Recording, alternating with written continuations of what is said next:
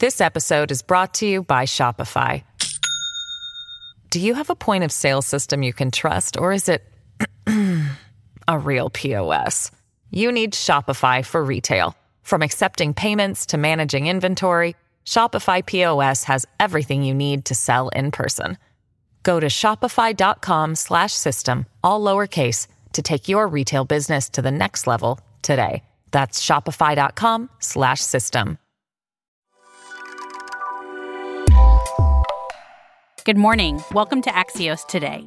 It's Monday, January twenty-fifth. I'm Nyla Boodoo. Here's what we're watching as this week begins. The biggest Russian national uprising facing Putin in two decades, and a historic year for the Super Bowl. But first, the difficult path to a bipartisan COVID relief bill is today's one big thing. President Joe Biden has called his one point nine trillion dollars COVID relief package his top priority. And to that end, he had a key bipartisan group of senators meet with White House officials yesterday. Alayna Treene is Axios' White House and congressional reporter, and she's here to tell us what she heard out of that meeting and what she's watching in Congress this week. Good morning, Alayna. Good morning, Nyla. So let's start with this bill and the idea of Congress taking up Biden's COVID relief proposal. What are, to your mind, the kind of key points of this bill? Well, the plan would follow the five coronavirus relief bills that passed before it. And essentially, it's really focusing on vaccine distribution and vaccine rollout.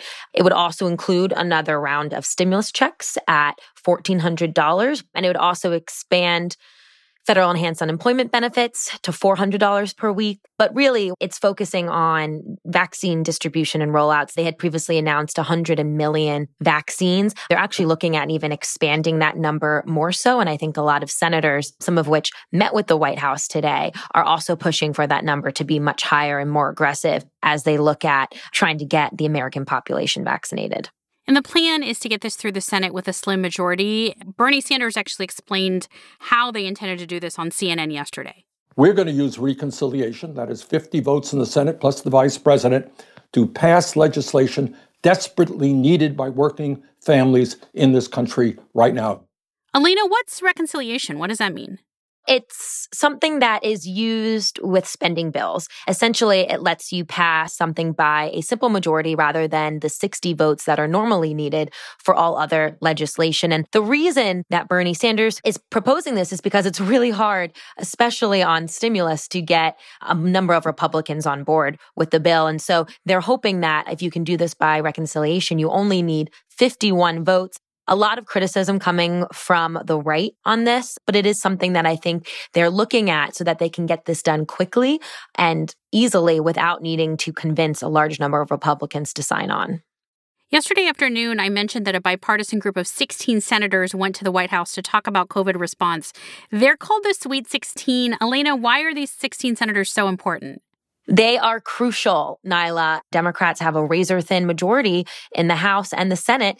They need Republicans to sign on to this big-time legislation. And so this group is going to really be a driver, kind of Biden's whisperer, I'd say, on the Hill about, okay, what can we agree to? What can Democrats and Republicans agree to? And how can we get any sort of legislation through? And I think that that meeting yesterday was so important because it does show that the Biden administration is looking to them in that role and knows that they're going to have to rely on this group of lawmakers to really get anything meaningful done on the Hill.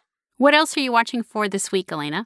We thought that there was going to be an impeachment trial, but it has been pushed two weeks, so it'll start in February. But the House impeachment managers will be sending that article of impeachment against the president to the Senate tonight at seven p.m., and senators will be sworn into the trial on Tuesday. So a lot of moving parts. And I do think that the discussion over a pandemic relief proposal will be dominating talks on the Hill and within the White House. Alayna Treene, Axios' White House and congressional reporter. Thanks, Alayna. Thanks for having me on. We'll be back in fifteen seconds with understanding what's driving mass protests in Russia. This episode is brought to you by Shopify. Do you have a point of sale system you can trust, or is it a real P O S? You need Shopify for retail. From accepting payments to managing inventory, Shopify P O S has everything you need to sell in person. Go to shopify.com slash system, all lowercase, to take your retail business to the next level today. That's shopify.com slash system. Welcome back to Axios Today. Temperatures as low as fifty-eight degrees below zero did not stop tens of thousands of Russians gathering in mass protests on Saturday over the arrest of opposition leader and anti-corruption advocate Alexei Navalny. More than three thousand were arrested in protests this weekend, including Alexei's wife, Yulia. Dave Lawler is a world editor for Axios and here to catch us up quick on all of this. Dave, there's so much backstory here, but briefly, I think people might remember Alexei Navalny because he just spent five months months in Germany, recovering from being poisoned by a nerve agent, which he blames on the Kremlin? Right. So Alexei Navalny is basically Vladimir Putin's most prominent foe. And so he was basically the most prominent Russian in exile for the last five months and then decided to make a high profile return to Russia, which really set up this confrontation. So Navalny's whole message to the Russian people is you are being led by crooks and you shouldn't take it anymore. Right. And so he had this video of this billion dollar palace, as he described it, uh, which he said was owned by Vladimir Putin. A really savvy gesture by him to say, uh, hey, I might be in jail, but I can still put this message out. And it was viewed, I think we're up to fifty-four million times. And so this was a big test of just how influential is Navalny in Russia. But obviously, yes, his arrest and then this video that he released meant that the whole country was paying attention to this. And obviously, a, a whole lot of them decided to protest on Saturday. How has Putin responded to all of this? So Putin personally still refuses to refer to Navalny by name, but his spokesman came out, and this is what he said. Few people took to the streets, many people vote for Putin. So they're trying to say that, yeah, maybe these are the young people, but really the people of Russia are still with Putin. Dave, are the people of Russia still with Putin? What do you think this moment means for advocates of freedom who are in Russia?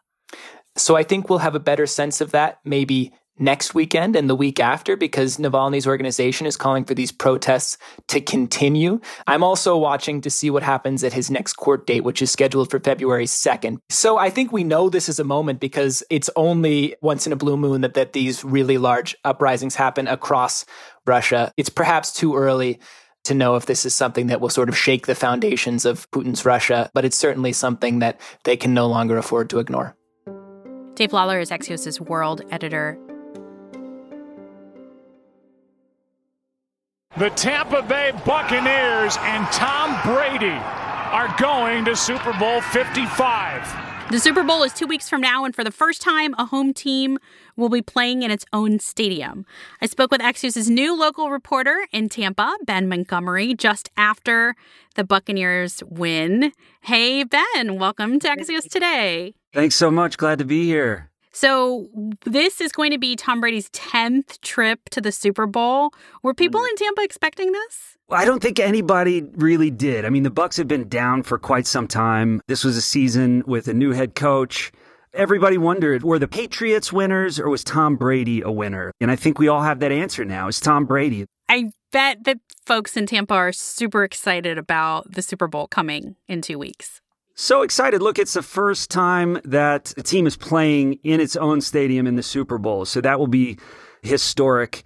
We're still in pandemic times. The N F L has only allowed twenty-two thousand fans in, seventy-five hundred of which will be vaccinated frontline healthcare workers. So it's a limited capacity, but yeah, everyone is stoked.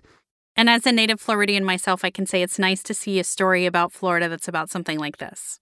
Oh, yeah. This is a, the vortex of bloodshed and sunshine and hucksterism, of course. And so once in a while, when we make the news for a good thing, everybody has reason to cheer. And you will be writing about this as part of our new Tampa newsletter that also launches today. Hey, Ben, it's so good to have you with us. Thank you so much. Today, we're also launching a local newsletter in the Minneapolis-Saint Paul area. To sign up for those newsletters, visit axios dot com.